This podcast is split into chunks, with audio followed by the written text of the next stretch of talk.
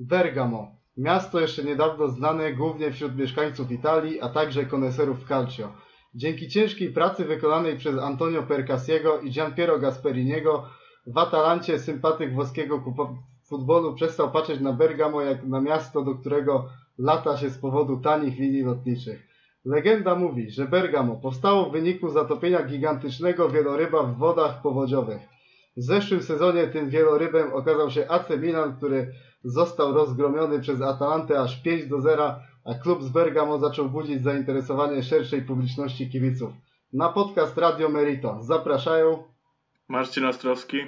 i Radosław Laudański. Naszym gościem jest Marcin Jerzyk, przedstawiciel Polski Klub Amici dell'Atalanta. Cześć Marcin. Buongiornissimo, buona serata, ciao a tutti i tifosi dell'Atalanta, witam wszystkich serdecznie. Powiedz na początek, jak zaczęła się Twoja przygoda z Atalantą. No mała przygoda z Atalantą zaczęła się tak e, niecodziennie chyba, bo ja się najpierw e, zakochałem e, w mieście, a dopiero później w klubie. Natomiast moja miłość do Włoch w ogóle, ale też do włoskiej piłki jako takiego ważnego elementu składowego kultury włoskiej, to się datuje na rok 1990 i Mistrzostwa Świata we Włoszech, które się wtedy tam rozgrywały. A tak na poważnie, to myślę, ostatnie 20 lat to jest e, wielka, wielka fascynacja calcio.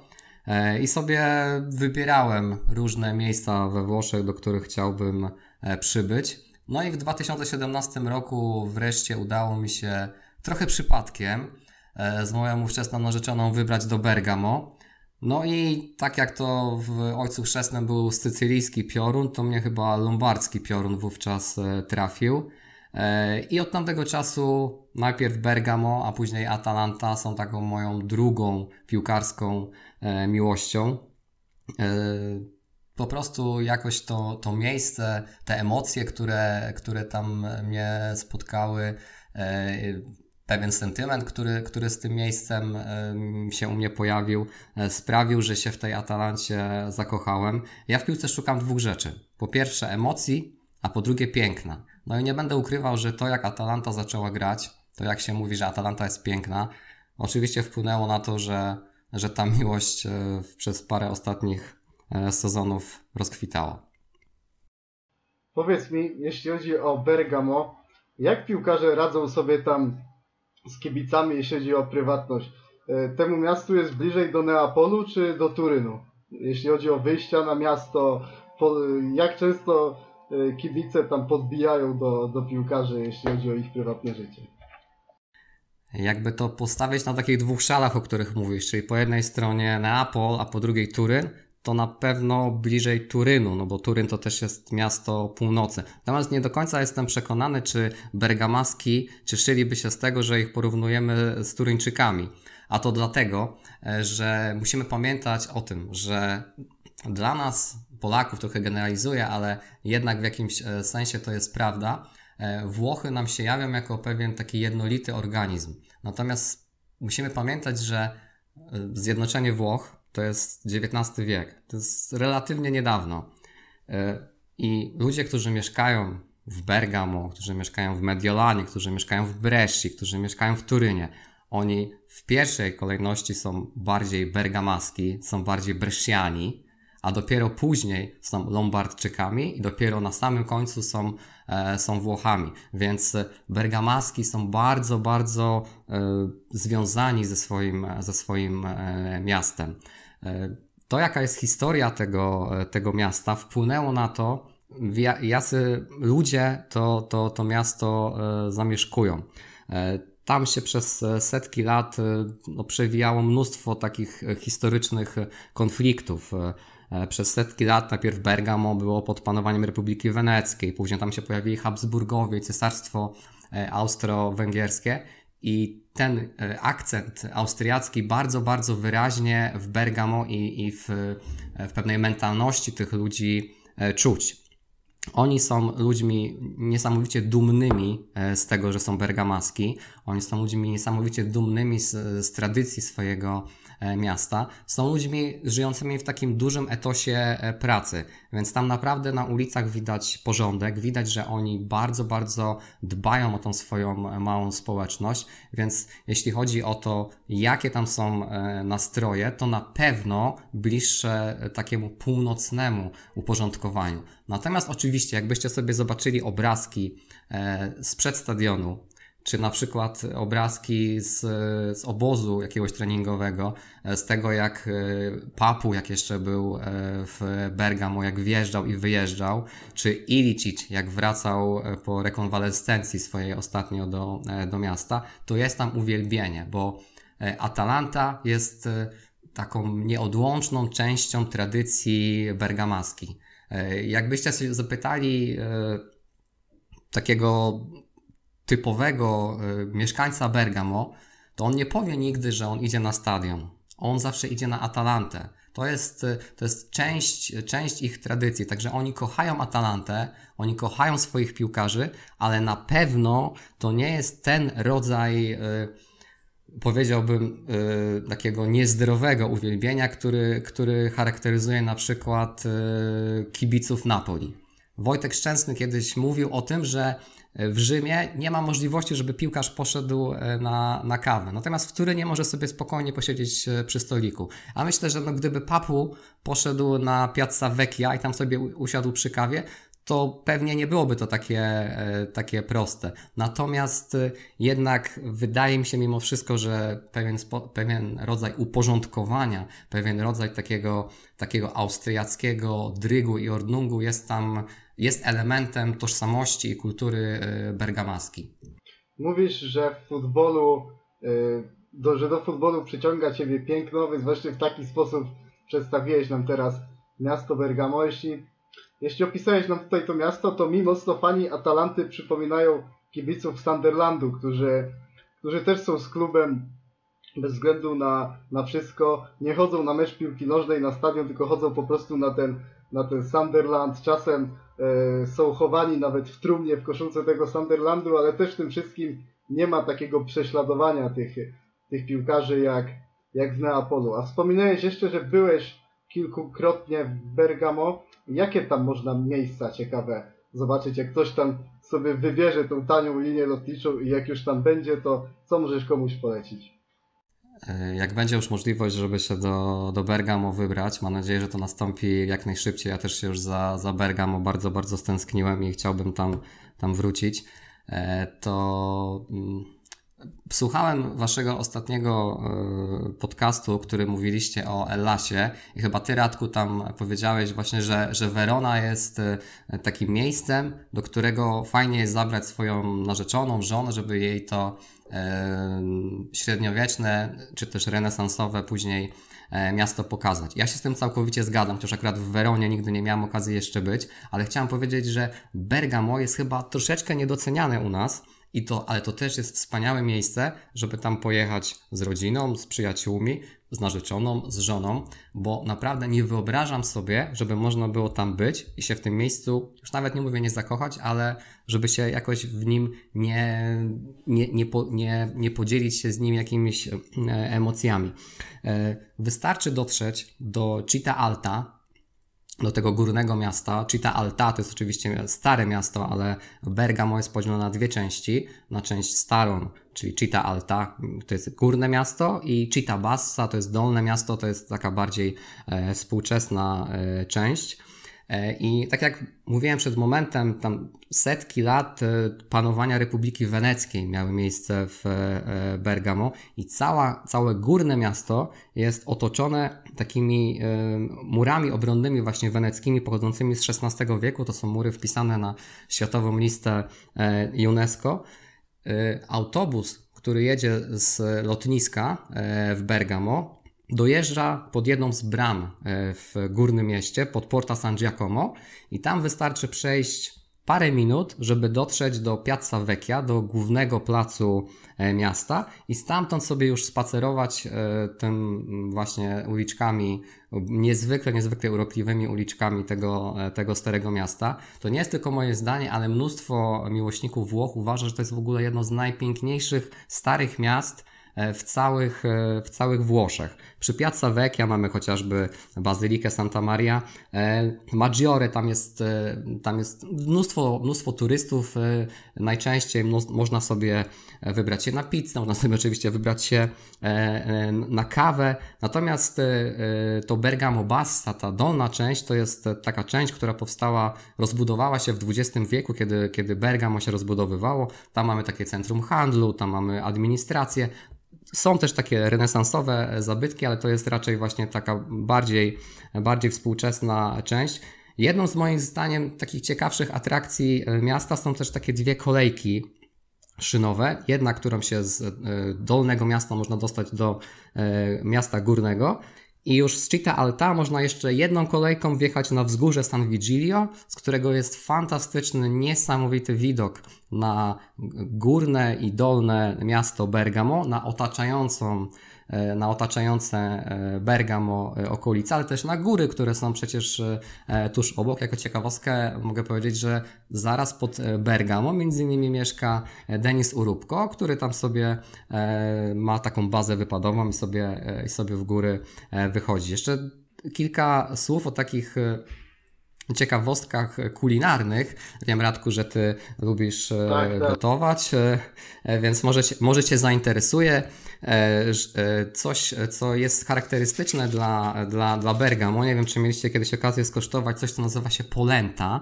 E, to jest taka potrawka, potrawa z mąki kukurydzianej. Nie brzmi to może szczególnie atrakcyjnie, natomiast jest bardzo, bardzo charakterystyczne właśnie dla, dla Bergamo i dla, dla tego regionu. To jest taka typowa przekąska, którą można praktycznie w każdym barze sobie gdzieś tam do, E, do, do piwa, nawet do wina e, e, skosztować, ale oni mają też coś, coś co nazywa się polenta e uccelli. To jest też taka właśnie potrawka z mąki kukurydzianej, ale na szczycie tej potrawki jest zam, zamontowany, jest słodki czekoladowy ptaszek. Najczęściej jakaś, jakaś kaczuszka. Ja miałem okazję skosztować tego do spółki z filiżanką włoskiej kawy ja osobiście to, to polecam, natomiast y, są miłośnicy, ale są też ludzie, którzy nie są w stanie przez tą potrawkę z mąki kukurydzianej e, przejść. To jest coś, co warto, jak się będzie w Bergamo, to warto, warto skosztować.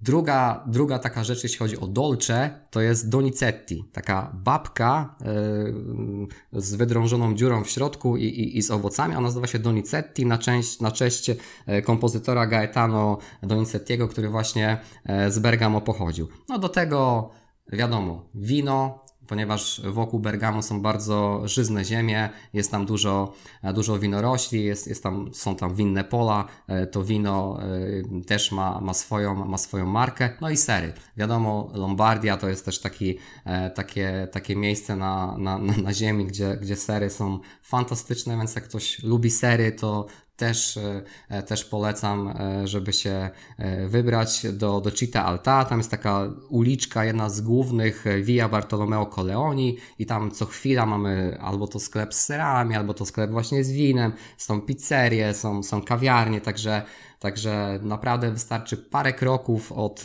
od tego Porta San Giacomo, żeby dotrzeć do Piazza Vecchia i tam już całe górne Bergamo stoi przed nami otworem. Dobrze, że tym ptakiem, y, o którym opowiadałeś w tej opowieści, nie jest orzeł, bo fani Lazio pewnie by się za to obrazili.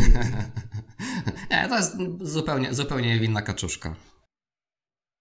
Pięknie opisałeś nam miasto, to teraz porozmawiajmy o tym, co kochamy najbardziej, czyli o piłce. Atalanta porwała Cię piękną grą, więc pytanie, które mecze najbardziej Tobie zaimponowały? Było ich naprawdę sporo w ostatnim czasie. Była wygrana na Enfield z Liverpoolem.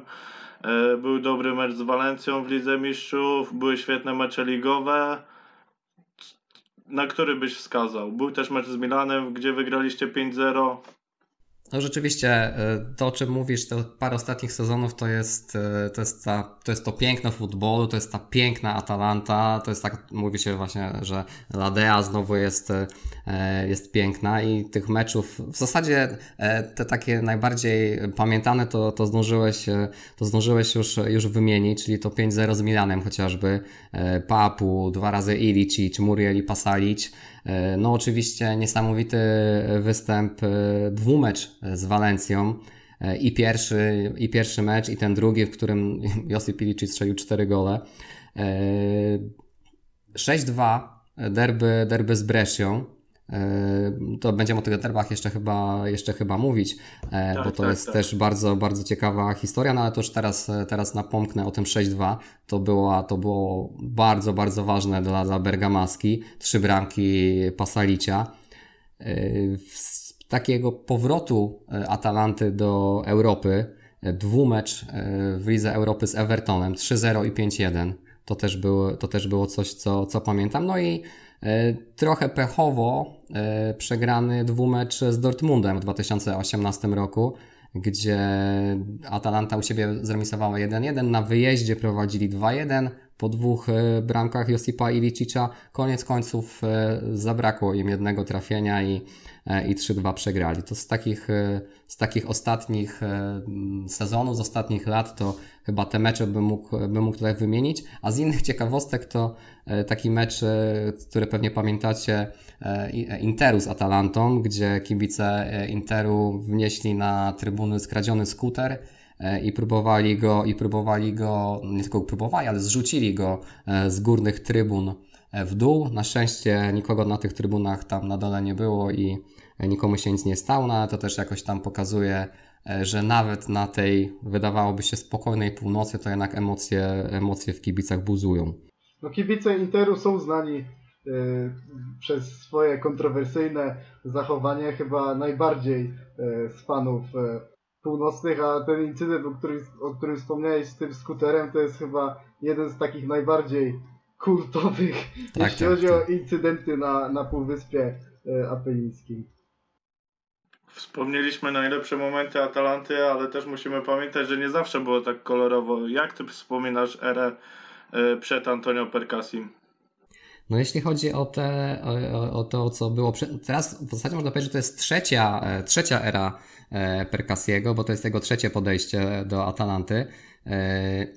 On grał w Atalancie jako piłkarz. Jako 17-latek zaczął tam grać w wieku 23 lat skończył e, karierę i zaczął się mm, zajmować biznesem. Później w 90 roku na 4 lata przyszedł do klubu jako prezes. Wtedy mu się nie udało. No i po, dołączył do Atalanty ponownie w roku 2010, e, kiedy, kiedy Atalanta po raz ostatni grała, grała w Serie B. No i jeśli chodzi o te lata przed, e, przed Perkassim, no to oczywiście tych sukcesów trochę było. To, to nie jest tak, że Atalanta zaczęła grać dopiero 4 e, czy 5 e, lat temu na poważnie w piłkę, bo Atalanta powstała w 1907 roku. W 1963 roku wygrała Coppa Italia, pokonując wtedy Torino, ale co ciekawe, w latach 40. mówiło się o Atalancie, że to jest provinciale terribile. A dlaczego tak o nich mówili? Bo oni mieli, nie mieli wielkich sukcesów byli wówczas klubem, który raczej był traktowany z bardzo dużym przymrużeniem oka, ale co ciekawe, oni mieli sukcesy e, w, w, meczach z wielkimi klubami. Oni nawet byli w stanie osiągnąć dobre rezultaty z Grande Torino. W latach 40. nie było lepszego klubu chyba na całym świecie niż Grande Torino, a wtedy właśnie to Provinciale Terribile potrafiło z nimi e, e, coś tam, coś tam ugrać. No, Y, te lata 70. to były raczej, raczej słabe dla Atalanty, ona tam balansowała między serią Serie A a Serie B. W 81 roku Atalanta spadła nawet do Serie C i dopiero w 85 do, do Serie A powróciła i później jeszcze były kolejne degradacje. 88, 95, 98 i 2010 wtedy jest początek, e, początek ery, e, tej trzeciej ery e, Percasiego. Natomiast po tym powrocie do e, Serii A w 1985 roku Atalanta miała jeszcze kilka sukcesów e, w Europie. Myślę, że gdyby e, więcej polskich klubów się mogło czymś takim pochwalić, a po naszej stronie to jest tylko Legia Warszawa i Górnik Zabrze, bylibyśmy szczęśliwi. Otóż nie każdy wie, ale Atalanta w sezonie 87-88 dotarła do półfinału rozgrywek europejskich. To był, to był Puchar Zdobywców Pucharów i odpadło dopiero w półfinale z belgijskim Mechelen.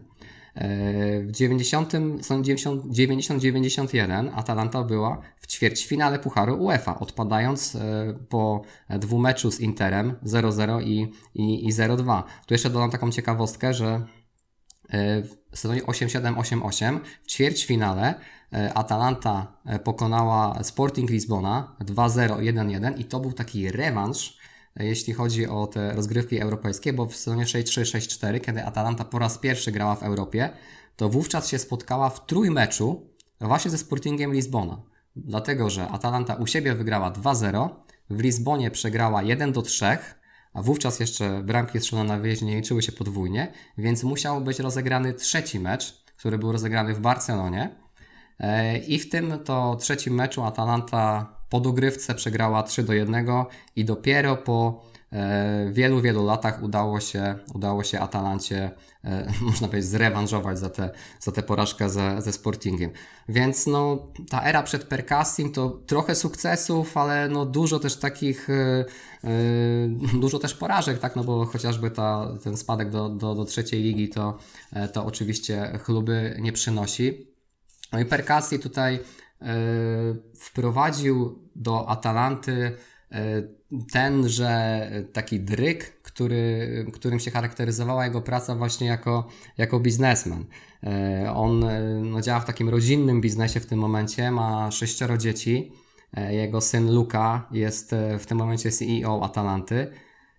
Pewnie, pewnie wiecie, więc nie będę tutaj dokładnie tam jego historii życia streszczał. W każdym razie Antonio Percassi współpracował chociażby E, z Benettonem, on otwierał pierwszą Zarę w Mediolanie, on miał e, e, taką galerię handlową Oreo Center, która była tuż przy, tuż przy lotnisku. On się generalnie dorobił. On był naprawdę człowiekiem sukcesu, czy jest człowiekiem sukcesu i chciał tą etykę pracy też przenieść do Atalanty. I myślę, że mu się to, myślę, że mu się to udało. On już w latach 90. próbował zrewolucjonizować futbol, stawiając na futbol młodzieżowy, stawiając na E, na rozwój tych struktur e, młodzieżowych. Bardzo, bardzo e, rozbudował siatkę scoutingu i no, myślę, że no, w dużej mierze jest jednym, na pewno jest jednym z, z, z autorów tego, tego sukcesu, oprócz Gianpiero Gasperiniego, oprócz Papu Gomeza, to, to na pewno Antonio Percassi zbudował podwaliny, zbudował fundamenty pod to, jak ta Atalanta w tym momencie wygląda jak sobie już właśnie rozmawiamy o tej erze przed Antonio Percassim, to mi się przypomina y, czas około sprzed dekady, sezon spadku y, Atalanty, przychodzi do klubu Antonio Conte, była to jego pierwsza praca w Serie A, wielka szansa aktualnego trenera Interu. Początek w Atalancie miał Conte całkiem obiecujący do meczu z Livorno, wtedy zdjął z boiska Cristiano do niego, wieloletniego kapitana Atalanty, ulubieńca y, kibiców. Doni się tak wściekł na tą sytuację, że wielu piłkarzy musiało ich obu rozdzielać. W szatni wydawało się, że sytuacja została uspokojona, a nagle Doni y, wezwał kibiców gdzieś tam do jakiegoś swojego wsparcia. Była konferencja prasowa, gdzie, gdzie Conte został totalnie zwyzywany przez, przez ultrasów. Mało co doszło do rękoczynów Conte po prostu rzucił tymi papierami i stwierdzi, że nie chce już, już, już dłużej pracować w tej, w tej Atalancie. Myślisz, że Doni był takim konfliktowym piłkarzem, że tak się zachował wtedy wobec Antonio Conte? Pewnie w jakimś sensie tak, ale no niewątpliwie, niewątpliwie też konfliktowym trenerem e, jest Antonio Conte, czy, czy był wówczas e, Antonio Conte. To zresztą no, Radku napisali dopiero co tekst. E, tak, tak o, o właśnie o, o, tych emocjach, które, które Antonio e, targają. No Antonio Conte to jest człowiek z południa, to jest człowiek e, e urodzony w Lecce, w, w, w Apulii e, i myślę, że tam w nim krąży dużo bardziej gorąca krew niż, niż, Bergama, niż u Bergamaski.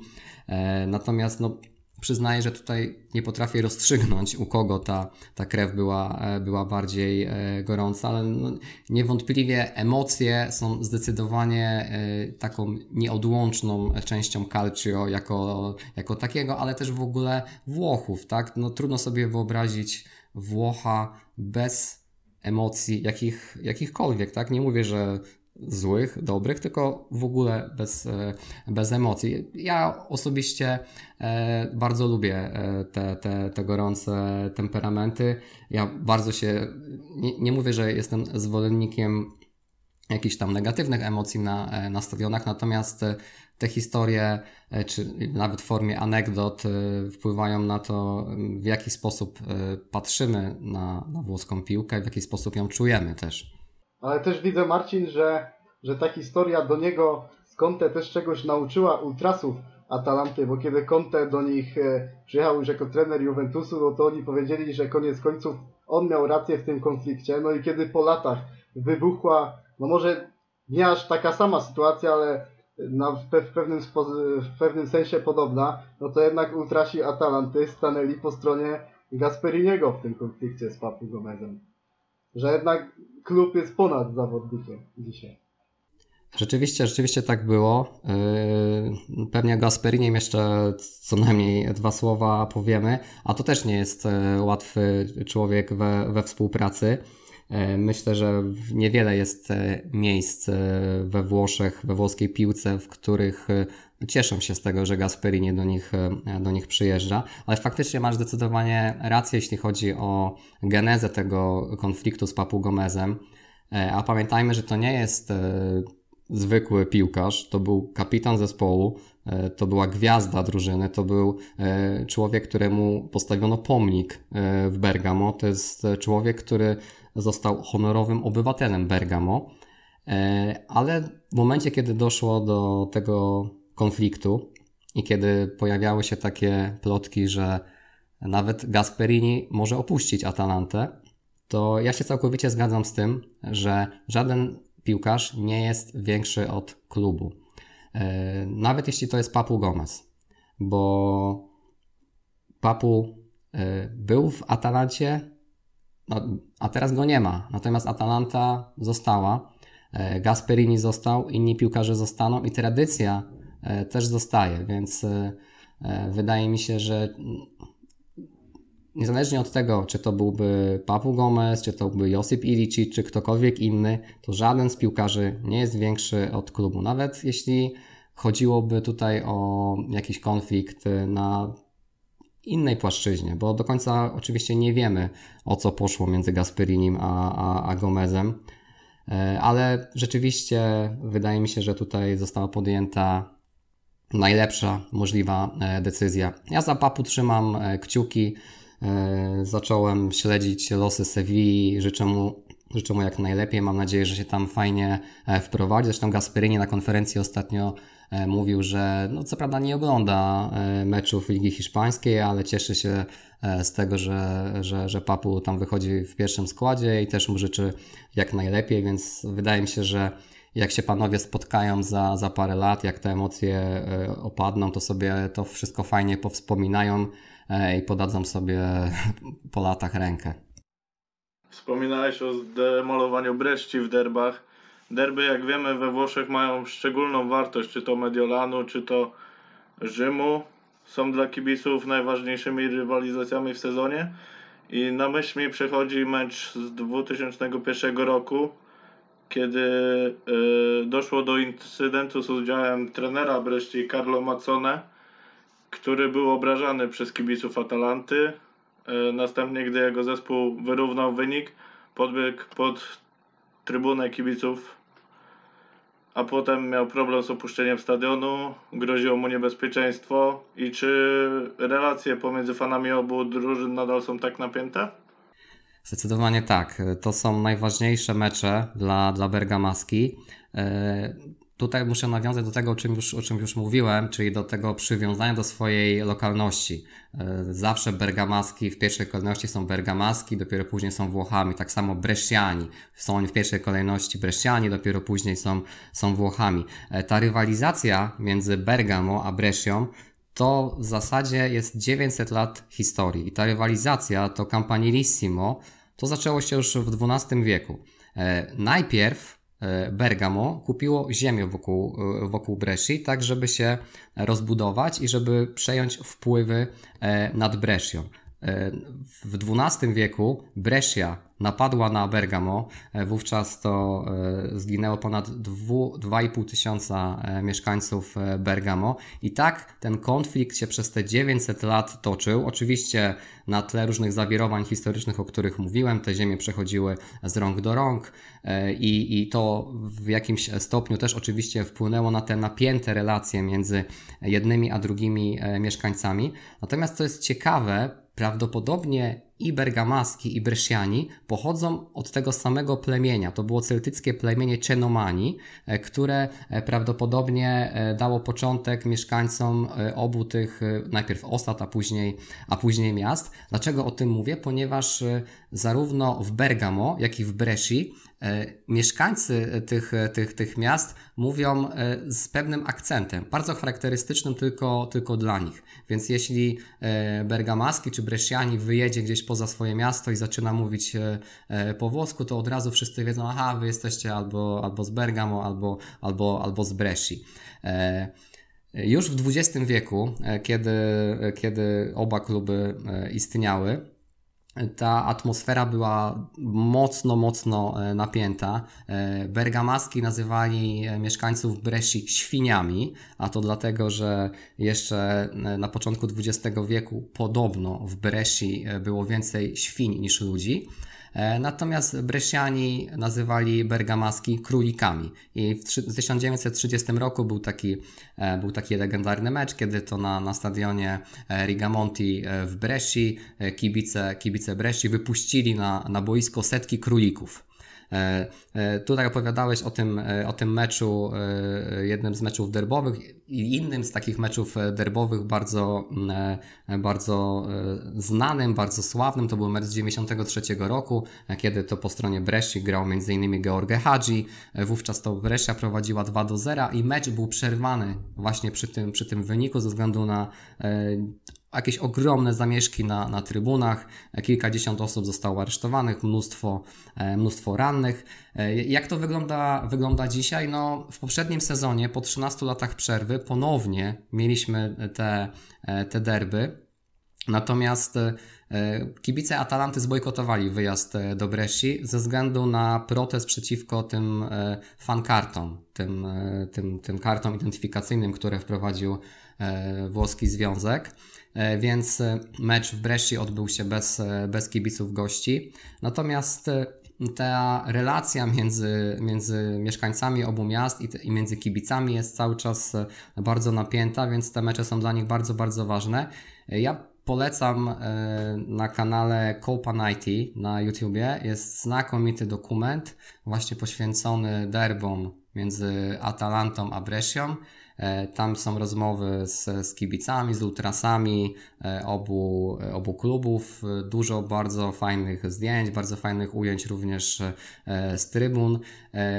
To jest taki fajny wstęp, żeby sobie właśnie zobaczyć, jakie emocje są na stadionach, ale nie tylko na stadionach, bo to w zasadzie można powiedzieć, że, że całe życie wokół tego, co się dzieje na, na trybunach i na stadionie się tam, się tam w obu miastach toczy. Czy ty byś to nazwał najostrzejszą rywalizacją we Włoszech, czy jednak nie? Czy aż tak to nie, no bo pewnie, bo pewnie tutaj mogliby kibice Romy, kibice Lazio, kibice Milanu, Interu mieć, e, mieć inne zdanie. Natomiast wydaje mi się, że są to z takich małych derbów, e, takie właśnie rozgrywki, e, trochę może niedoceniane, ale takie, które, którym naprawdę warto, warto uwagę poświęcić. Dla mnie osobiście taką największą rywalizacją w Italii wśród kibiców są te mecze Napoli z Juventusem. No tam widzimy tą wojnę południa z północą. Jeśli chodzi o Atalantę i Brescię, to moim zdaniem do tych derbów może nie dojść zbyt, zbyt szybko, no bo widzimy co Massimo Cellino wyprawia w Bresci. Chyba pięciu trenerów zwolnił już, już w tym sezonie, o ile, o ile się nie mylę. Nie ma tam stabilizacji i szczerze będzie ciężko im wrócić do, do Serie A. No nic nie wskazuje na to, żeby to miało się odbyć e, w tym sezonie. A co dalej, no to, to zobaczymy. Ale tak jak mówisz, e, przy takim, e, przy takim prowadzeniu klubu to raczej trudno się spodziewać, żeby, żeby te, te, żebyśmy te derby mieli okazję oglądać jakoś w czasie możliwie najbliższym. Tak sobie patrzę teraz, Marcinie, na, na tą Atalantę Gasperiniego i mówimy o tym, o tym wielkim rozwoju, o tym, że ten klub stał się piękny i wraz z każdym sezonem porywa coraz większą liczbę fanów, ale gablota za czasów Perkasiego cały czas stoi pusta, a takie Lazio chociażby wygrało Coppa Italia, pamiętnie finał z Atalantą w 2019 roku, wtedy gola strzelał Milinkowicz, Savic. Gasperini niestety tego trofeum wtedy nie wygrał. Myślisz, że w tym sezonie z Juventusem Atalanta ma szansę wygrać swoje pierwsze trofeum z Gasperinim, bo moim zdaniem na Scudetto mimo wszystko jednak nie mają szansy i ten puchar jest chyba jedyną szansą na, na trofeum. No na pewno się zgodzę co do tego, że Scudetto to jest to są, nie wiem czy póki co, ale no na pewno w tym sezonie za wysokie progi, mimo tego, że e, w erze Gasperiniego to, to była najlepsza połówka e, sezonu. E, nigdy za Gasperiniego Atalanta nie zrobiła tak wielu punktów umowną jesienią, a zawsze Atalanta miała lepszą wiosnę i zawsze więcej punktów zdobywała wiosną. Natomiast no, w tym momencie ta strata do Interu jest e, zbyt duża, nawet chyba do Milanu, żeby tutaj mówić, żeby, się, żeby mieć szansę, mieć nadzieję na to, żeby się Atalanta realnie w, e, w, to, w tą walkę o Scudetto włączyła. Natomiast e, na pewno, no chciałbym powiedzieć, że, że, że Atalanta wygra Coppa Italia, bardzo bym tego sobie życzył. Mm, natomiast no oczywiście w pojedynku z Juventusem faworytem nie będzie, ale z drugiej strony kiedy nie wygrywać z Juventusem, jak nie w tym sezonie? Być może lepszej okazji w najbliższych latach e, nie będzie. No i to jest tylko jeden mecz dla takiego e, klubu, który jednak jest no, takim underdogiem cały czas, e, jak Atalanta. To rozgrywki, w których grasz tylko jeden mecz, są, dają na pewno większą szansę e, powodzenia. Pewnie wspomnimy jeszcze e, gdzieś tam w kilku słowach e, potyczkę z Paris Saint-Germain z zeszłego sezonu, która by tutaj zadawała kłam temu, co, co w tym momencie mówię. Ale mam nadzieję, że Atalanta już w tym momencie jest troszeczkę bardziej doświadczoną drużyną, grającą już w tej formacji ze sobą dłużej E, ja mocno wierzę w to, że, że, że Gasperini dopisze ten tytuł e, do, e, do swojego CV i że coś, coś w gablocie się uda na koniec sezonu w Bergamo znaleźć. Myślisz, że ten puchar zmieniłby pozycję Atalanty we Włoszech, czy oni jednak pewnego poziomu już nie, przes nie przeskoczą? To znaczy, wydaje mi się, że.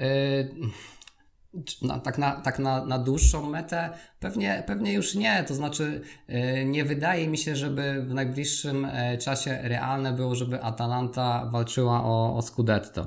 Bardzo bym tego chciał, ale tak yy, realnie rzecz ujmując i realnie rzecz oceniając, to już samo to, że drużyna, która ma tak niski budżet, płacowy również, jeśli chodzi o, o budżet płacowy, to Atalanta jest w dolnej połówce ligi a trzeci sezon e, z rzędu e, walczy o top 4. Ja myślę, że mam przynajmniej taką nadzieję, że Atalanta się w tym top 4 znajdzie i po raz trzeci z rzędu będzie Liga Mistrzów e, w Bergamo. Natomiast wydaje mi się, że jednak trudno będzie im przeskoczyć pewien pułap związany z płacami. E, bo to jest czasami mimo wszystko kluczowa e, e, sprawa w piłce.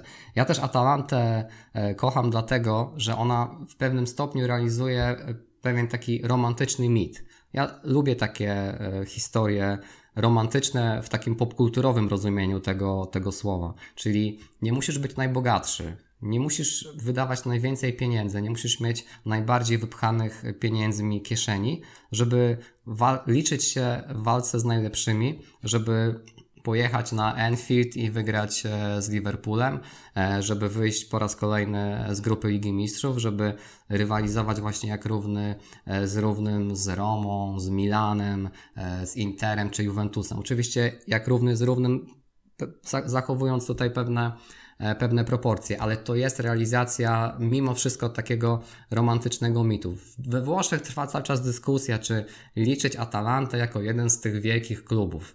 Raczej się mimo wszystko, mimo tych ostatnich sukcesów, nie traktuje jej tak samo poważnie jak Romy, Milanu, Interu, Juventusu i Napoli, czy Lazio jeszcze. E, ale to się, to się powoli e, zmienia i to, jak Atalanta jest budowana od podstaw e, w takim właśnie etosie pracy, który, który wprowadził Antonio Percassi, mam nadzieję, że to jeszcze będzie z pożytkiem i to będzie procentowało w kolejnych latach. Myślę, że tym romantyzmem Atalanta rozkochała w sobie pół Europy tak naprawdę, nie tylko swoich kibiców. Wspominałeś o meczu z PSG. Czego twoim zdaniem wtedy zabrakło? Było naprawdę blisko awansu i końcówka o wszystkim zdecydowała na niekorzyść Ladei. Tak, no ja wam powiem, że to jest jeden z takich meczów, który no pewnej przenośni, ale jakoś tam rozpamiętuję sobie mimo tych miesięcy, które minęły i z pewnym przymrużeniem oka on mi spędza trochę sens powiek, e, bo tam naprawdę niewiele zabrakło. A czego? No, wydaje mi się, że troszeczkę doświadczenia, e, troszeczkę e, grania na takim poziomie, troszeczkę tego, że piłkarze Atalanty mieli wówczas praktycznie rzecz biorąc pierwszy tego typu mecz w całej swojej karierze na, na, takim, na takim poziomie, więc to, jest, to może zabrzmi banalnie i może to jest takie bardzo, bardzo proste wytłumaczenie, ale lepszego nie znajduję.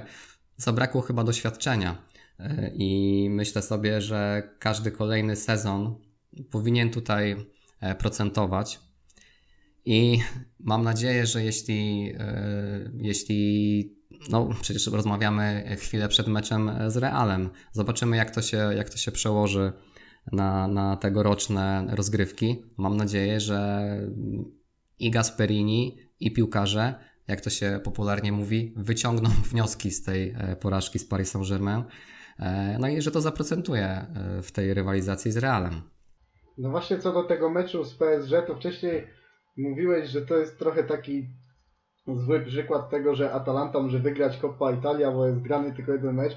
A właśnie moim zdaniem to jest dobry przykład, bo Atalanta przez dłuższy czas prowadziła z tym Paris Saint-Germain, a jestem pewny, że przy dwumeczu wynik pewnie byłby większy na, na korzyść Paryża. Na Atalancie zabrakło chyba głównie kondycji wtedy, wtedy w tym meczu. No widzieliśmy po, po 70 minucie, kiedy, kiedy Tuchel zrobił zmiany, no to Atalanta praktycznie no już oddychała rękawami w tamtym czasie. Też się, też się odniosę do tego romantyzmu, który, który mówiłeś. Wiadomo, że ofensywny futbol, piękny futbol, taka historia klubu, który nie ma pieniędzy, a mimo to odnosi sukcesy, też Bergamo dotknięte mocno pandemią koronawirusa, to wiadomo przyciąga dużo fanów do klubu. I czy przez te ostatnie dwa lata, kiedy klub wszedł do Ligi Mistrzów i gra w niej naprawdę przyzwoicie, widzisz duży przypływ fanów do klubu z Bergamo? Y, no, na, na pewno y, w skali takiej europejskiej to, to tak, natomiast y, no, trzeba pamiętać, że mm, wracając jeszcze raz do tego, do tego przywiązania e, Włochów do, do swojej lokalności, e, poza takimi klubami jak Juventus, e, Inter, to raczej Włosi kibicują swoim swoim lokalnym drużynom, więc tam raczej nie spodziewam się, żeby kibice, którzy kibicowali wcześniej Napoli, nagle stwierdzili, że będą kibicować Atalancie, bo Atalanta awansowała do, do Ligi Mistrzów. Natomiast na pewno rozpoznawalność na E, takim rynku europejskim jest znacznie, znacznie większa. No i chociażby to, że nawet w Polsce powstał e, klub Amici della Atalanta Polonia. E, no oczywiście to jest fan klub, który, który liczy w tym momencie pewnie gdzieś koło kilkudziesięciu osób. Tutaj Dominik Szarek będzie wiedział coś więcej, którego być może kojarzycie z takiego swego czasu popularnego kanału YouTube'owego futbolowe. E, Dominik Czarek okazało się, że jest e, właśnie kibicem Ladei i zaproponował e, powstanie takiego, takiego klubu. On jest oficjalnie w Bergamo w klubie Atalanta zarejestrowany.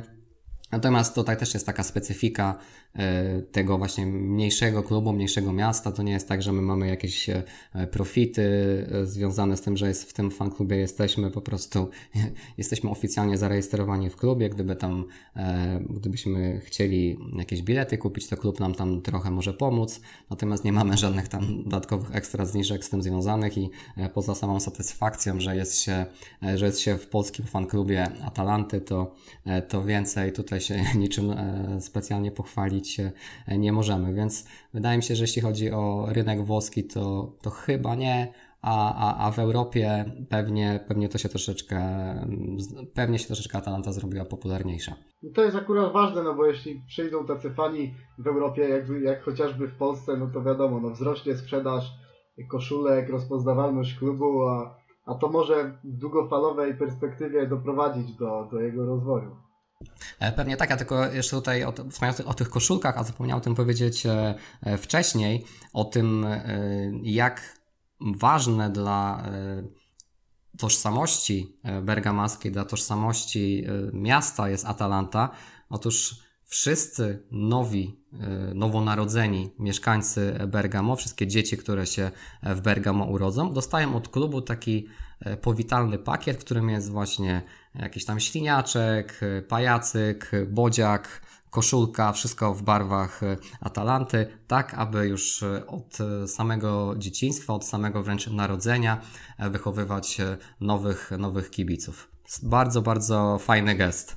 Trochę podobnie jak teraz e, e, w Romie miała miejsce sytuacja, no bo Lorenzo Pellegrini też nie wiem, czy już mu się urodziło dziecko, czy będzie miał dziecko, ale też już czeka na niego koszulka z jego imieniem E, koszulka oczywiście Giallo Rossi, ale ten gest bardzo dobrze świadczy o, o Atalancie i pokazuje, że klub ma duże przywiązanie do, do rodziny i do rozwoju przyszłych pokoleń. Musimy poruszyć ciężki być może dla Ciebie temat. Temat Papu. E, czy to był najlepszy zawodnik, jakiego widziałeś w Atalancie i jak go wspominasz? Trudne pytanie, czy był, czy był najlepszy. E, ja osobiście się przyznam, że ja jestem wielkim e, fanem Josipa Ilicicia. I tak jak, e, i tak jak, no, no to super, to będziemy się, będziemy się zgadzać, nie będę musiał Was przekonywać. Natomiast ja tak pół żartem, pół serio czasem mówię, że jak się teraz mówi, że żyjemy w erze Messiego, czy żyjemy w erze Ronaldo, to ja zawsze mówię, że nie, my żyjemy w erze Josipa Ilicicia bo e, to jest e, człowiek, e, w, w, którego umiejętnościach, w którego podejściu do piłki ja się zakochałem jeszcze długo, zanim on się pojawił w Bergamo. I do dziś pamiętam, jak on na stadionie przy Bułgarskiej strzelał dwie niewiarygodne bramki Lechowi Poznań w barwach Fiorentiny w rozgrywkach Ligi Europy. Ja sobie wtedy pomyślałem, o wow, co to, co to, jest, za, co to jest za człowiek, naprawdę jakiś kosmita e, totalny. E, więc e, ja się przyznam, że zawsze bardziej byłem team Ilicic, a nie team Papu. Ale nie dlatego, żebym, żebym Papu jakoś tam nie poważał albo, albo żebym go nie lubił. Jakoś tak po prostu bardziej mi odpowiadało to emploi Josipa. I też chyba jakoś może bliższa mi jest ta jego słowiańska natura. Natomiast no, Niewątpliwie e, Papu e, był człowiekiem, który e, no, wpłynął na to, w jaki sposób Atalanta chyba nadal wygląda, bo no, nie udało się jeszcze póki co Papu zastąpić. Nie wiem, czy to w ogóle będzie, będzie możliwe. Osobowość Argentyńczyka też no, wpływała na to, w jaki sposób on, myślę, że powiedzieć, że on był kochany, to jest za mało. On był tam uwielbiany, ubóstwiany e, w Bergamo i jeśli ktokolwiek tam mógłby mieć problem z wyjściem na, na kawę, e, do usiąść sobie z, z filiżanką kawy na Piazza Vecchia, to chyba właśnie Papu. E, tak jak mówiłem, no, pomnik, honorowe obywatelstwo miasta, gdzieś tam murale z, z Papu, no, był, był ubóstwiany. E, więc e, na pewno jest to wielka postać, była wielka postać w, w Atalancie. Życzę mu, żeby był e, teraz wielką postacią Sewilli. Najlepszy Argentyńczyk w La Lidze. O, faktycznie, rzeczywiście. Też teraz Papu może wygrać trofeum, bo no Sevilla też weszła do, do Pucharu Króla, więc jeśli wygraliby ten finał, Atalanta by go wygrała, no to w sumie wtedy Wilk City i owca cała, można, można Tak, powiedzieć. No, dwa puchary w jednym sezonie miałby. Tak. Jak już sobie rozmawialiśmy o, o Iliciciu, no bo tak naprawdę jego osobowość to jest bardzo ciekawy wątek. Ja pamiętam, jak on w ogóle trafił do, do Serie A, do, do Palermo. To jest też dziwna historia, bo, bo klub e, z Sycylii e, pojechał do, do Mariboru po, po innego gracza, już teraz zapomniałem je- jego nazwiska, a nagle im wpadł w oko Josip i zobaczyli tylko jego umie- umiejętności i stwierdzili, tego jednak bierzemy. No i gdzieś tam odpalił w tym, w tym Palermo. Ale jeśli chodzi o Ilicicia, on jest, o tyle mnie intryguje, że przed trafieniem do Atalanty on pokazywał błysk w tych pojedynczych meczach, ale brakowało mu takiej powtarzalności i dużo ludzi miało o nim opinię gracza leniwego, czyli no, nie wiem, czy nie do końca dobrze się prowadzącego, czy jednak te, te kwestie mentalne odegrały u niego dużą rolę, no bo wiemy, że jest osobą niezwykle wrażliwą, no pokaza, pokazała to, e, to ta depresja z ostatniego czasu, kiedy, kiedy tak długo pauzował. Myślisz, że Ilicic mógł w futbolu osiągnąć więcej, czy to, co udało mu się zrobić, to jest jego szczyt? Myślę, że mógł osiągnąć więcej. Ja, mm, ja nie zdziwiłbym się, gdyby tak, jeśli chodzi o same, samą piłkarskie umiejętności, to on byłby e, top 3 na, na, na świecie. Natomiast e, no, żeby być najlepszym, żeby być największym, to mnóstwo rzeczy się musi e, zgrać.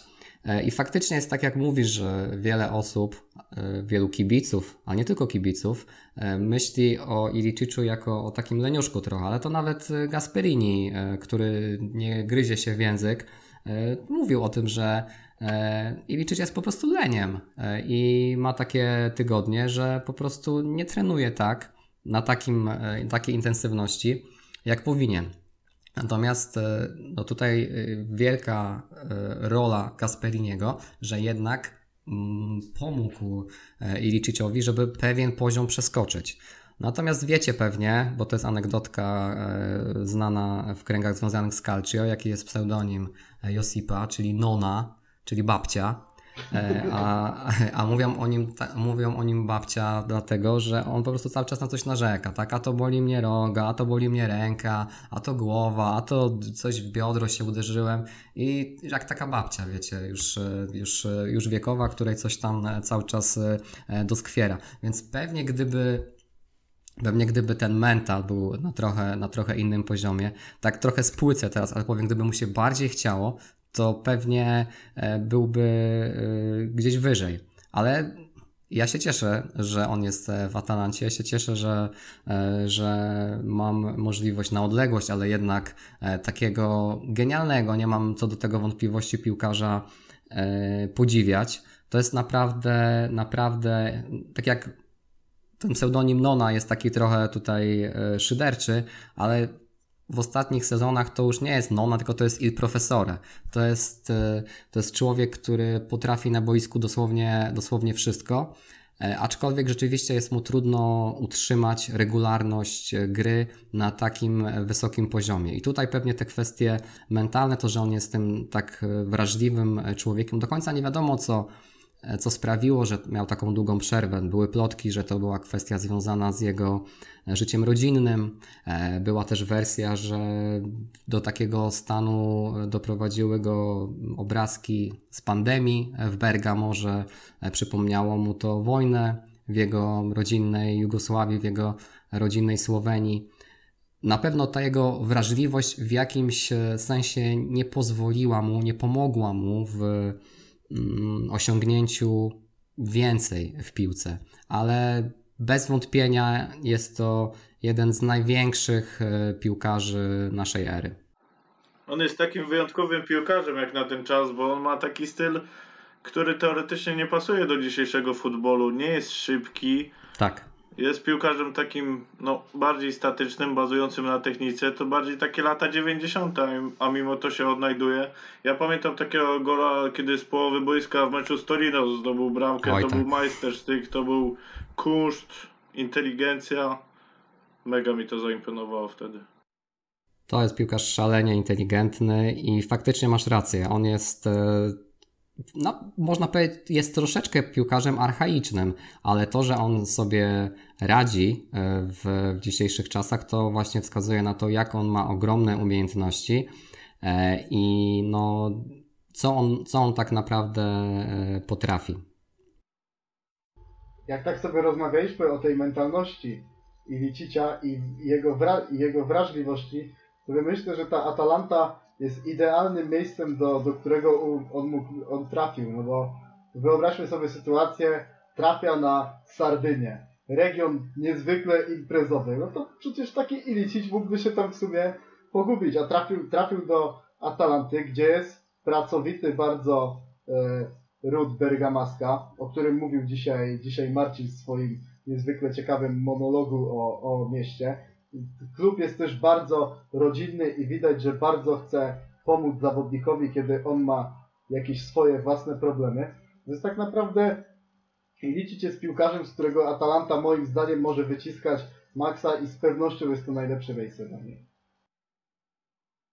No to prawda, no w pełni się, w pełni się pod, tym, pod tym podpisuję, plus jeszcze dodajmy do tego etos pracy Gasperiniego, to jak on podchodzi do, do piłkarzy, to jaką wagę przykłada do, do pracy, codziennej pracy na, na treningu.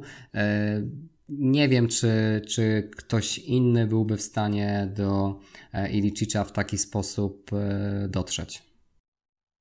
I tu mamy ciekawą klamrę co do Gasperiniego, bo chcę trochę porozmawiać o nim.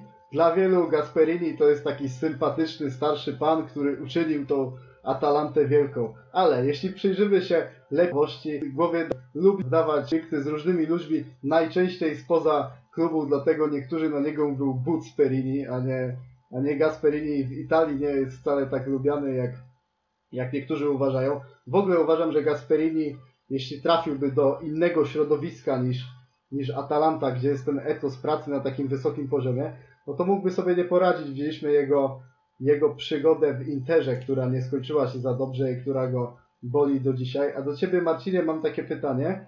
Czy Gasperini jest osobą na tyle konfliktową, że często wdaje się w sprzeczki z piłkarzami Atalanty? I nie pytam tylko o sytuację z Papu Gomezem, ale ale ogólnie, czy, czy Gasperini nie wywołuje trochę zbyt dużo konfliktów w Atalancie?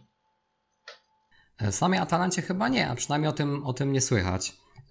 To jest być może też efektem umiejętnego zarządzania klubem i tym, co się z szatni wydostaje na zewnątrz, ale w zasadzie nawet w takich jakichś plotkach, w różnych, a wiadomo, że Włosi też w plotkach lubują, gdzieś czymś trzeba gazety na co dzień zapełnić, a tam przecież nie wychodzi jeden dziennik, tak jak u nas, to raczej o tym, o tym nie słychać. Natomiast no, na pewno jest to, jest to trudny człowiek we współpracy i na pewno nie pracuje się z nim łatwo. Wspomniałeś ten jego epizod, bo to trudno inaczej nazwać w Interze. On tam pracował chyba 60 dni, coś, tym, coś, coś około tego. W każdym razie prowadził Inter, zdaje się, w pięciu meczach, z których cztery mecze przegrał. I wówczas, i wówczas mu, mu podziękowano. Co ciekawe, gdyby nie troszeczkę więcej, gdyby Antonio Percassi nie miał troszeczkę więcej cierpliwości, to w bardzo podobny sposób mogłaby się zakończyć jego kariera w Atalancie, bo kiedy on przyszedł do Bergamo, to Atalanta odniosła cztery porażki w pięciu meczach. Za to Percassi wytrzymał i w kolejnych dziewięciu meczach było już 8 zwycięstw, no i wówczas, i wówczas jakoś Atalanta weszła na, na właściwe tory. Jeszcze jedna taka ciekawostka z historii z kariery Gasperiniego. On pracował również w Palermo od sezonu 2012 do sezonu 12-13 Został zwolniony, słuchajcie, 4 lutego 2013. Co ciekawe, po porażce u siebie 2-1 z Atalantą. Następnie 24 lutego został zatrudniony ponownie a 11 marca ponownie zwolniony. Także to w ciekawy sposób pokazuje, y, jak w niektórych klubach y, podchodzi się do trenerów. Na szczęście można powiedzieć, że, y, że tutaj Perkassi wytrzymał ten, ten, ten początek i, i dzięki temu mamy Atalantę w tym miejscu, w, w którym e, mamy. Co do tej jego konfliktowości, to, no, to w, właściwie w każdym meczu, jak się obserwuje ławkę, e, widać. Tam Gasperini cały czas chodzi przy linii, coś dogaduje, a to sędziemu, a to a to asystentowi sędziego, a to e, innemu trenerowi. Czasem się pokłóci z kibicami. Był taki mecz, e, zdaje się, w Coppa Italia w zeszłym sezonie, e, kiedy to kibice Fiorentiny przez cały mecz Gasperiniego wyzywali i on też na końcu nie wytrzymał i coś tam im, brzydko mówiąc, odpyskował. Na konferencji Później tłumaczył, że już nie mógł wytrzymać, bo, bo kibice Fiorentiny obrażali jego matkę, więc stwierdził, że to już jest troszeczkę e, za daleko to, e, to, to, to, to zaszło.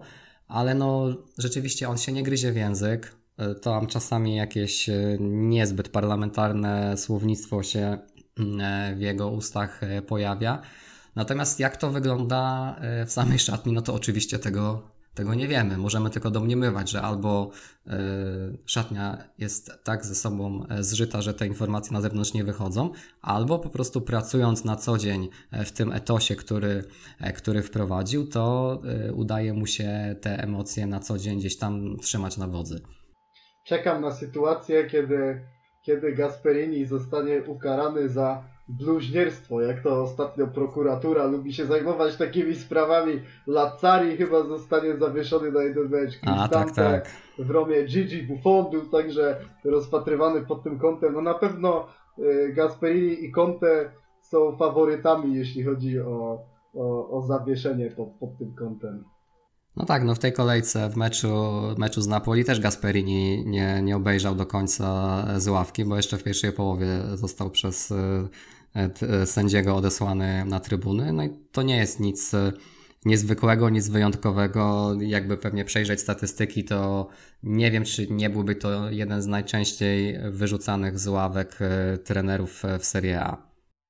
Spójrzmy na atak Atalanty teraz. Coś, co bardzo lubimy oglądać. Dzisiaj mamy w Ladei dwóch wyjątkowych bomberów. Z jednej strony mamy piłkarza, który trochę przypomina warunkami fizycznymi Didiera Drogbe. Również ma dobry strzał z dystansu i jest bardziej takim typowym egzekutorem, czyli Duwan Zapata. Z drugiej strony mamy, mamy Luisa Muriela, który jest niezwykle szybki, swoją dynamiką potrafi odmienić mecz, co niejednokrotnie pokazywał wejściem z ławki. Niedawno Gasperini próbuje implikować system z nimi dwoma na boisku. Mam też wrażenie, że Muriel gra lepiej po odejściu Papu Gomeza, bo teraz on przejął odpowiedzialność za zadawanie temu atakowi szybkości i twierdzę, że ten sezon jest najlepszy Muriela w Atalancie. Twoim zdaniem, Marcinie, lepszym napastnikiem jest Duvan Zapata czy Luis Muriel i dlaczego? To jest trudne pytanie, bo każdy z tych e, piłkarzy ma swoją specyfikę, swoją charakterystykę i trochę inne umiejętności, więc e, wybierając tylko jednego, e, pewnie ten drugi mógłby się poczuć dotknięty, gdyby tylko przypadkiem mnie słuchał. E, natomiast ja osobiście jestem większym fanem talentu Luisa Muriela, e, mimo tego, że gra mniej i mimo tego, że Gasperini na niego tak często nie stawia. E, jestem swoją drogą ciekaw, czy w meczu z Realem na boisku się pojawi Luis Muriel, czy jednak Josip Ilicic. Wydaje mi się, że to jednak będzie Ilicic, a, a Muriel wejdzie jako joker. Muriel jest e, najlepszym jokerem we wszystkich e, ligach top 5 i mimo, że on nie gra, e, przepraszam, we wszystkich ligach top 5, w ligach, w, w ligach top 5, natomiast mimo, że on tak dużo nie gra, to on przecież już ma, jeśli dobrze pamiętam, 14 bramek strzelonych w tym sezonie, więc można sobie tylko wyobrazić, jaką on mógłby mieć e, skuteczność, gdyby grał więcej. Z drugiej strony Gasperini mówi, że to wcale tak nie jest, że, że on go tak rzadko wystawi. On go jak najbardziej wykorzystuje, tylko po, po prostu w trochę e, innej intensywności. Jeśli chodzi o Duwana Zapatę, no to tak jak mówisz, to jest siła przede wszystkim. Wielka, wielka fizyczność i intensywność e, gry. Zresztą no, to wystarczy sobie spojrzeć na, na niego po strzelonej bramce. To, to zawsze napinanie bicepsów to, to pokazuje właśnie z kim mamy do czynienia. E, Marka, e, hiszpański dziennik sportowy, która w zeszłym, w zeszłym tygodniu zapowiadała mecz e, Atalanty z Realem, twierdzi, że Duwan Zapata to będzie klucz do zwycięstwa z Realem. Ich zdaniem Duwan Zapata będzie w meczu z Realem pełnił podobną rolę na boisku, jak to w meczu Barcelony z Paris Saint-Germain po stronie francuskiej sprawował Kylian Mbappé. Zobaczymy, e, jak to będzie. Moim zdaniem e, na boisku pojawi się Duwan Zapata i Josip Ilicic, a Luis Muriel e, wejdzie w drugiej połowie. Natomiast jeśli chodzi o takie właśnie czysto piłkarskie umiejętności, ja osobiście jestem tutaj Team Muriel. Wiem, że od paru dni wszyscy porównują Muriela z Ronaldo i Fenomeno. E, chyba Piotr Domanowski tam go na, na Twitterze. De Lima Muriel. Dokładnie, dokładnie. Nie wiem, czy to Piotr Domanowski, czy ktoś inny tam tak, na, Piotr na hasz, go, go, go zaproponował. Bardzo, bardzo mi się to, e, to spodobało. E, I no, jest w gazie, tak? Także, także trudno go będzie zatrzymać. Duwan trochę w tym sezonie ma takie bym powiedział spadki i, i, i wzrosty formy. E, natomiast tutaj Marka też zwróciła uwagę na to, że on grając w Lidze Mistrzów oddał tylko 10 strzałów celnych na bramkę, ale zdobył 3 gole. Więc tak średnio co trzeci jego strzał na bramkę to jest, to jest, to jest gol. To jest, to jest niezła e, skuteczność, no tak delikatnie rzecz ujmując niezła. E, I może rzeczywiście coś w tym jest, że to właśnie Duwan Zapata będzie, będzie kluczem do, do, do zwycięstwa we środę. To o Murielu może słuchać godzinami. Tak, tak, coś w tym jest, coś w tym o jest. O Murielu może godzinami słuchać redaktor Ostrowski z nami tutaj obecny, bo jest chyba jego najlep- największym marzeniem, jeśli chodzi o potencjalny transfer do AS Roma. To teraz powiedzmy sobie o sytuacji, która wydarzyła się przed sezonem dotyczącym dotyczącej Mercato. O Atalanta szukała stopera, ale problem jest taki, że system Gasperiniego jest niezwykle specyficzny i ciężko dopasować piłkarzy pod ten system. On musi mieć określonych wykonawców. Oni mogą być średni piłkarsko, a on z nich wyciśnie maksimum, ale muszą pasować jego filozofii. I na przykład był tutaj yy, Simon Kier, który no, w tym sezonie jest jednym z najlepszych obrońców w lidze w Atalancie nie czułby się. Nie był gotowy na to. Podobna sytuacja była z doświadczonym Martinem Szkrtelem.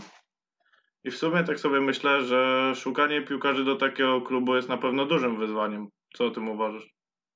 No, na pewno ta y, taktyka, którą gra e, Gasperini, którą preferuje Gasperini, to nie jest taktyka dla każdego. Aczkolwiek wydaje mi się, że mm, na takim rozwoju, w takim rozwoju piłki, w jakim jesteśmy w tym momencie, to raczej nie masz takiej możliwości, żeby jakiegoś piłkarza nie, nie szło, tak banalnie mówiąc, e, przyzwyczaić, nauczyć e, tej, e, tej taktyki. To wbrew pozorom nie jest aż tak skomplikowana taktyka, żeby jej któryś z piłkarzy nie był w stanie opanować. Natomiast ona jest na pewno wymagająca, bo ona, ona wymaga dużej intensywności. E, ona e, wymaga od e, tych piłkarzy grających w linii defensywnej, linii defensywnej, żeby wychodzić bardzo, bardzo wysoko i żeby grać cały mecz na dużej intensywności. No, nie jest tutaj tajemnicą, że Gasperini się inspirował stylem Ajaxu Luisa Van Hala i że to jest w pewnym sensie taka inna odmiana futbolu totalnego tego, tego holenderskiego I Gasperini zawsze powtarza, że u niego nie ma takiego podziału na, na formację takiego, takiego ścisłego. Znaczy, każdy musi bronić i każdy musi atakować. Jesteś obrońcą, jednocześnie bronisz, atakujesz. Jesteś, grasz z przodu, jednocześnie atakujesz, jednocześnie bronisz. To wymaga naprawdę dużej, e, dużej intensywności, dużej siły i dużej fizyczności. To może być, e, to może być jedyny problem, jaki tutaj ewentualnie mógłby e, taki piłkarz e, e, napotkać. Więc jeśli chodzi o to, czy, czy któryś z piłkarzy czy któryś z piłkarzy nie nadaje się do, do gry w tej taktyce z trójką, czy mm, Simona Kiera właśnie ta taktyka zabiła? Pewnie nie, ale mogła mu się, mogła mu się nie, posłu nie posłużyć. Tutaj pewnie jest jeszcze parę innych niuansów związanych z, z samym przygotowaniem taktycznym i fizycznym do, do gry. No, odkryciem tego sezonu w jakimś sensie, jednym z bohaterów, to sobie żeśmy o tym już mówili, ja wczoraj pisałem o tym na, na Twitterze, jest moim zdaniem Romero, który się świetnie wprowadził w tę formację defensywną. I myślę, że dzięki niemu w dużej mierze, albo przynajmniej w jakimś większym stopniu, ta formacja defensywna Atalanty w tym sezonie wygląda lepiej, a przynajmniej Atalanta traci wyraźnie mniej bramek. Mimo tego, że tych bramek traci nadal nieproporcjonalnie dużo, ale już to wygląda trochę lepiej. No, na pewno są tacy piłkarze, którzy lepiej się czują w grze trójką, są tacy, którzy wolą grać czwórką i to jest, i to jest normalne i, i myślę, że to nie tylko w Atalancie, ale, ale w innych klubach, aczkolwiek no, w tym momencie w takim, w takiej formacji, w takiej taktyce, którą w zasadzie charakteryzuje pewna apozycyjność, na takim stopniu jak Atalanta, to inna, innej drużyny w Europie w zasadzie nie ma. Przyznam szczerze, że Romero zrobił na mnie w tym sezonie niesamowite wrażenie. No każdy element jego gry defensywnej podoba mi się. Dla mnie to jest jakiś fenomen, że ten Romero ani razu nie zagrał jeszcze w reprezentacji Argentyny. No przecież czasami widzimy tą reprezentację. Przecież tam grają tak naprawdę obrońcy marnej jakości, a taki dobry gracz jak Romero, czy inny przykład Juan Musso jeszcze nie dostali powołania do, do kadry Argentyny, ale no co może nas dziwić w kadrze Argentyny, no to jest tak naprawdę Genoa reprezentacji, no jak to popatrzymy na no tak, myślę, że można to podsumować tak, że jeśli jest coś, co może nas dziwić, to na pewno znajdziemy to w reprezentacji Argentyny.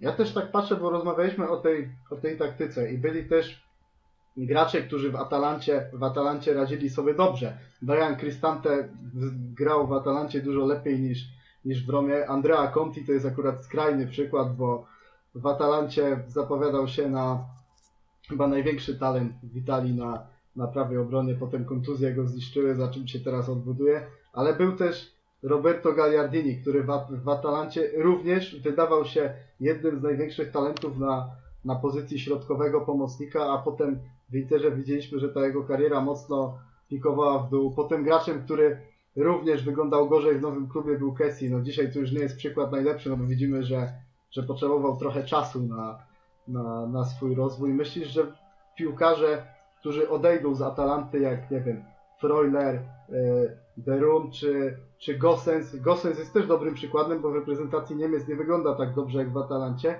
I myślisz, że duża część piłkarzy Atalanty może grać dobrze tylko w taktyce Gasperiniego, a w innych klubach może już sobie nie radzić tak dobrze? W pewnym stopniu tak jest, e, bo to dobrze świadczy o Atalancie, że e, dobiera sobie piłkarzy do swojego stylu, a nie na odwrót.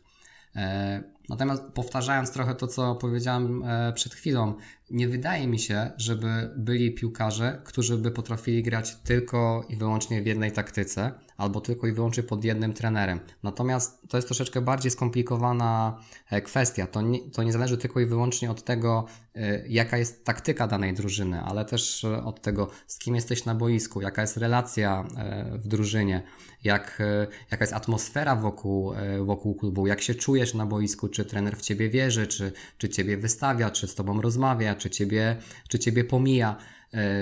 E, jaka jest, jaka jest etyka pracy w, w danym klubie. To jest duża rola scoutingu, który Atalanta ma bardzo dobrze rozwinięty, żeby dobrać sobie piłkarzy do określonego systemu i do, i do tego, i do tego w, jakim, w jakim jesteśmy miejscu. Więc w pewnym sensie tak jest, Aczkolwiek e, nie jest to, nie jest to takie e, jednoznaczne, bym powiedział. Jestem sobie w stanie wyobrazić, że, że Gosens, tak, podany przez Ciebie jako, jako przykład, e, będzie w stanie sobie poradzić w innym klubie, ale jestem w stanie sobie również wyobrazić, że nie poradzi sobie, czy nie, że nie będzie sobie radził tak dobrze, jak sobie radzi w Atalancie. Ja też właśnie się zastanawiam co do Toloja, no bo teraz dos teraz dostał możliwość gry w reprezentacji Italii. Myślisz, że to jest gracz, który ma potencjał na grę reprezentacyjną przy tak dobrych konkurentach jak Acerbi, Bastoni, Romagnoli, Chiellini, Bonucci? Pewnie nie na pierwszy skład. Nie wyobrażam sobie, żeby był w stanie e, któregoś, któregokolwiek z wymienionych przez Ciebie wygryźć.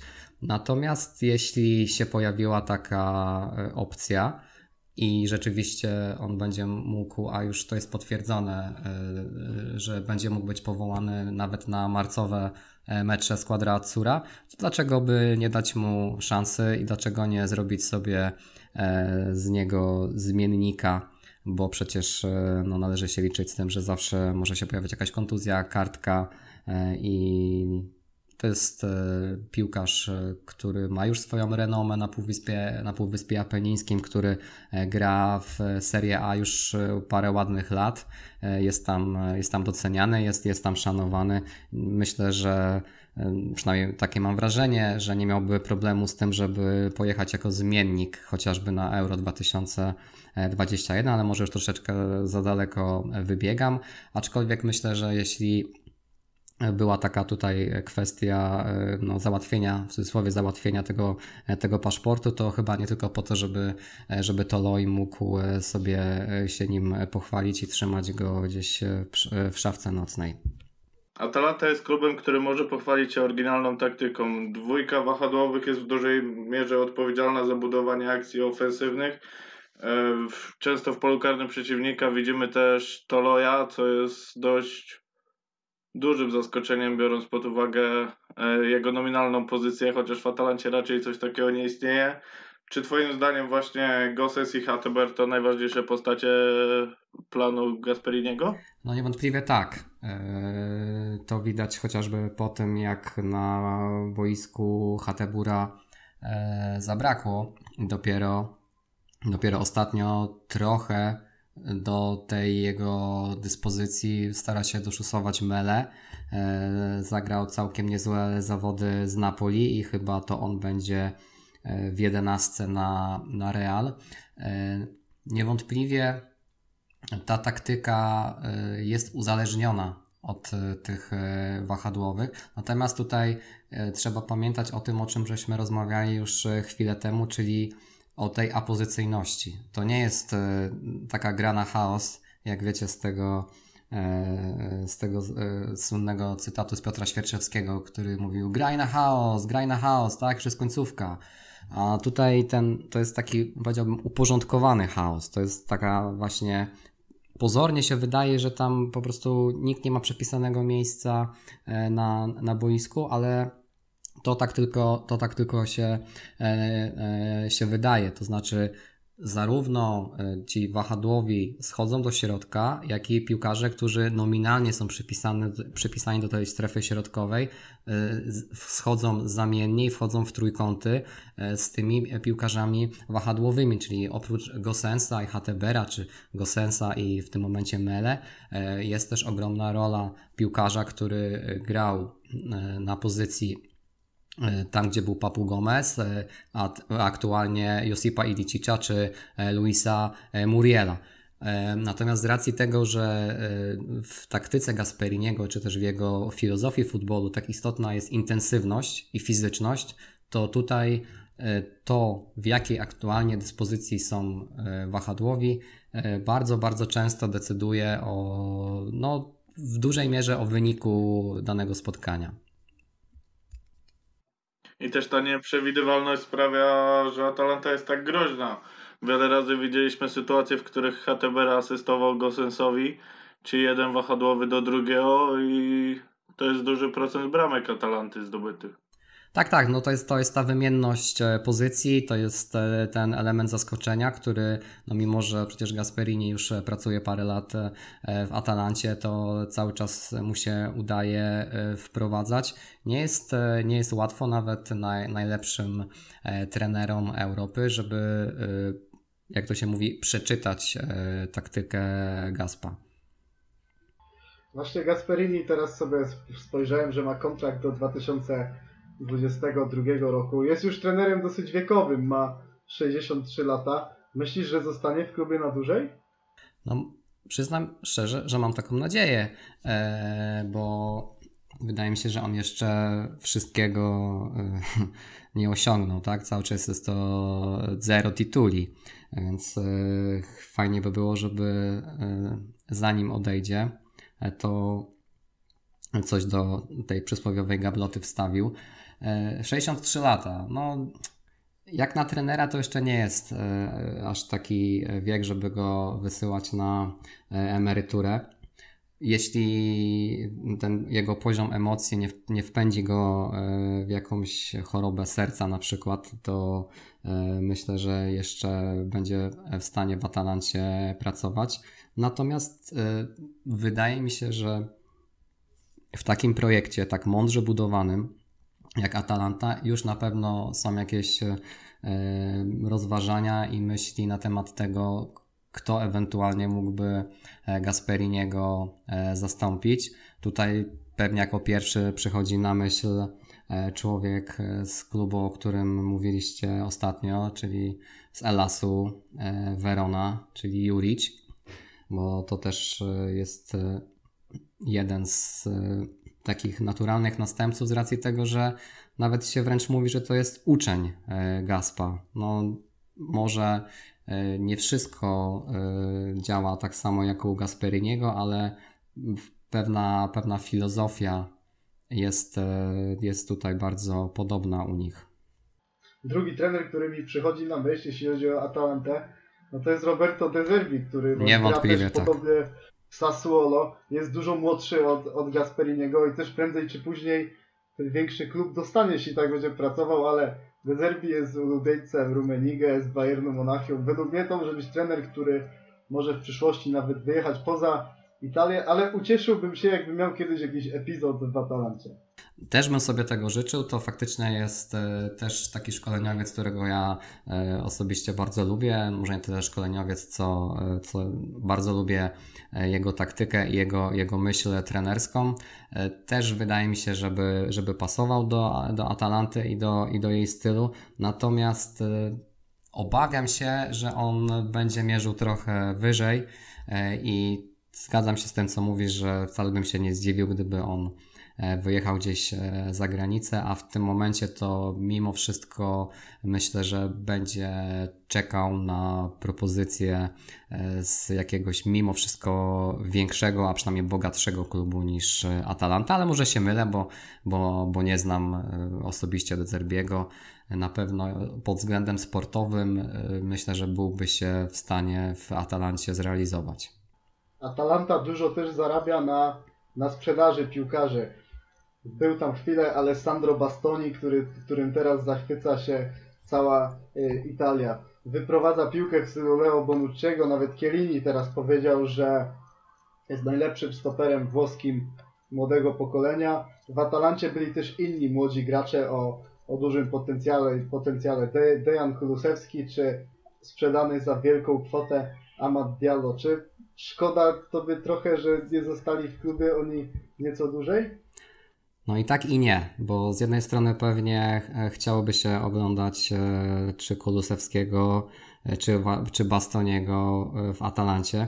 Z drugiej strony to jest element tego, w jaki sposób Atalanta jest zbudowana.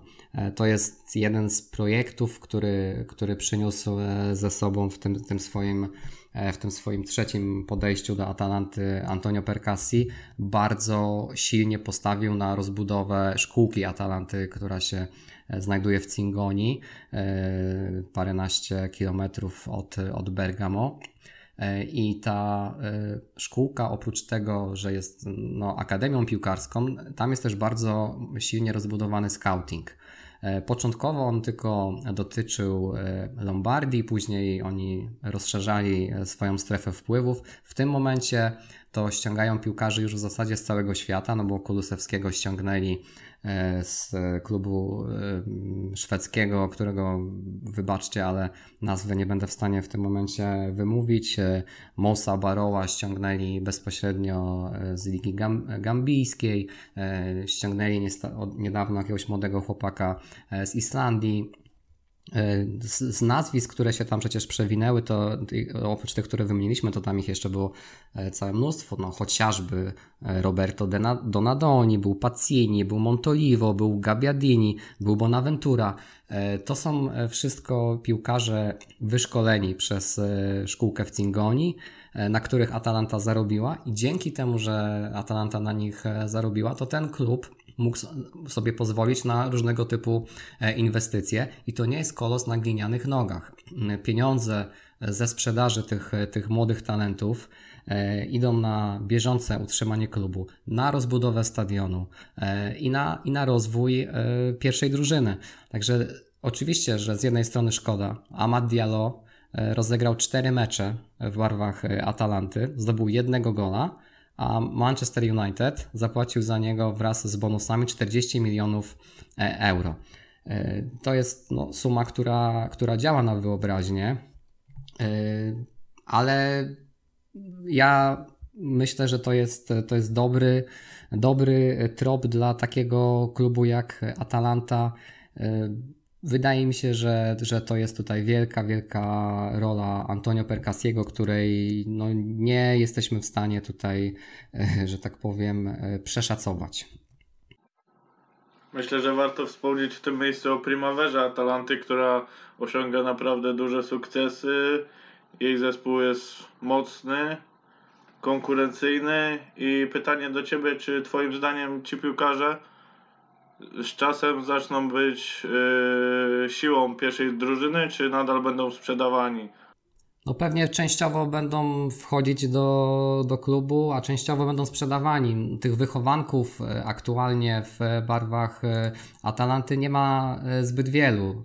Tych, którzy by się wywodzili bezpośrednio z, z tej szkółki, z Primavery, z tej, z tej szkółki w Cingoni, no chociażby Golini bramkarz e, Pierluigi Golini jest, jest wychowankiem e, Atalanty. Tutaj w tym miejscu warto wspomnieć, że tam jednym z największych talentów aktualnie grających w Primaverze Atalanty jest Olaf Kubacki, który to jest wychowankiem Lecha Poznań. Zdążył jeszcze zdobyć tutaj mistrzostwo juniorów młodszych, tutaj w sensie w Polsce. E, co ciekawe, w tej drużynie wówczas e, Lecha razem z Olafem e, Kobackim grał również Szymon Czyż, który też jest aktualnie we Włoszech i nawet ma za sobą już debiut w Lidze Mistrzów w barwach Lazio, więc zdolna polska młodzież podbija, podbija Półwysep Apeniński. W dobrym momencie rozmawiamy też o tej primaverze, bo akurat w weekend był mecz z Lazio i tam Olaf zdobył dwie bramki. On sobie całkiem, całkiem nieźle w tym sezonie radzi. Poprzednim troszeczkę się zmagał e, z pewnymi kontuzjami. Natomiast tam jest e, taki problem, jeśli tak to mogę ująć, związany z pozycją, na której on gra. On gra na pozycji ofensywnej, na, na dziewiątce, czasami jako skrzydłowy, a wiadomo, że ciężko się będzie przebić do pierwszego składu Atalanty, bo tam jest e, Duvan Zapata, tam jest Luis Muriel, tam jest Josip Ilicic, no ciężko tam się będzie e, młodemu Polakowi przebić, więc nie zdziwię się, jeżeli e, Olaf pójdzie E, przynajmniej częściowo ścieżką, którą e, przetarł Dajan Kulusewski. Zresztą Olaf e, opowiadał o tym, że, że grał, nie grał z nim, tylko mieszkał z nim przez jakiś czas w, w, w szkółce właśnie i być może właśnie jakieś, jakieś wypożyczenie do innego klubu Serie A dobrze mu, dobrze mu zrobi. Gdzie widzisz Atalantę za 5 lat? Biorąc pod uwagę bardzo rozsądną politykę budowania drużyny przez Perkasiego zarówno na gruncie finansowym, jak i wychowywania młodzieży, ale z drugiej strony mamy również wysoką konkurencję w Serie A. Widzimy, jak na przykład Dan Friedkin próbuje rozwijać Romę, widzimy rosnący, rosnący Milan w tym momencie, Inter, który też jest wysoko. Czy przez te aspekty, które wymieniłem, widzisz Atalantę za 5 lat bliżej mistrzostwa, czy jednak środka tabeli Serie A? Poziom Serie A z, sezonu na sezon rośnie. Wydaje mi się, że ta liga jest coraz bardziej wyrównana. Ten sezon to pokazuje. Tak jak e, mówiłem, Atalanta miała najlepszą jesień e, w erze Gasperiniego, a mimo to no, w tym momencie nie ma żadnej gwarancji, że sobie e, top 4 na przyszły sezon zdobędzie. Więc tak realnie rzecz ujmując, to myślę, że y, i kibice i właściciele klubu byliby ukontentowani, gdyby udało się, żeby Atalanta y, co sezon biła się o ten y, top 4, który w tym momencie daje Ligę Mistrzów. Co do Scudetto, no jestem mimo wszystko e, sceptyczny. E, wydaje mi się, że ciężko będzie Atalancie rywalizować z tymi bogatszymi klubami. E, bogatszymi przede wszystkim jeśli chodzi o budżet płacowy, więc rywalizacja z Interem, czy, czy, czy z Juventusem, czy też, no tak jak powiedziałeś tutaj, z, z Romą, którą, którą Amerykanie mocno zaczynają inwestować, to będzie może nie Mission Impossible, ale to będzie bardzo trudne wyzwanie. Natomiast gdyby za 5 lat okazało się, że Atalanta regularnie sobie gra w Lidze Mistrzów, to wydaje mi się, że byłby to duży, duży sukces tego klubu i duży sukces e, jego, jego zarządu. Już w środę do Bergamo przyjedzie Real Madryt na pierwszy mecz e, Ligi Mistrzów. Jakie są Twoje odczucia przed tym meczem? Los Blancos wiemy, że grają w kratkę w tym sezonie. Nie są tacy mocni jak wtedy, gdy zdobywali trzykrotnie Ligę Mistrzów z rzędu. Mają problemy kadrowe, nie zagra Benzema, nie zagra Ramos. Y, jak, jakie Ty dajesz szanse Atalancie na, na awans? Tutaj odpowiedź e, będzie podobna jak na pytanie, czy Atalanta ma szansę zdobyć Coppa Italia. Real jest oczywiście faworytem tego meczu, ale minimalnym. Tutaj sobie rozmawialiśmy chwilę przed, e, przed audycją na temat tego, jak bukmacherzy to widzą. I w tym momencie jest 2,50 na Atalantę, 2,75 na Real. Czyli nawet w tej chwili już minimalnym faworytem, mówię teraz o pierwszym meczu tylko, jest, e, jest Atalanta. E, I po raz kolejny odpowiem podobnie, to znaczy kiedy nie wygrać z Realem, jak, jak nie teraz. W Realu E, zabraknie, tak jak mówiłeś, Karima Benzemy, nie zagra Sergio Ramos, nie zagra Marcelo, nie zagra Dani Carvajal, Valverde, Rodrigo, Alvaro Odriozola.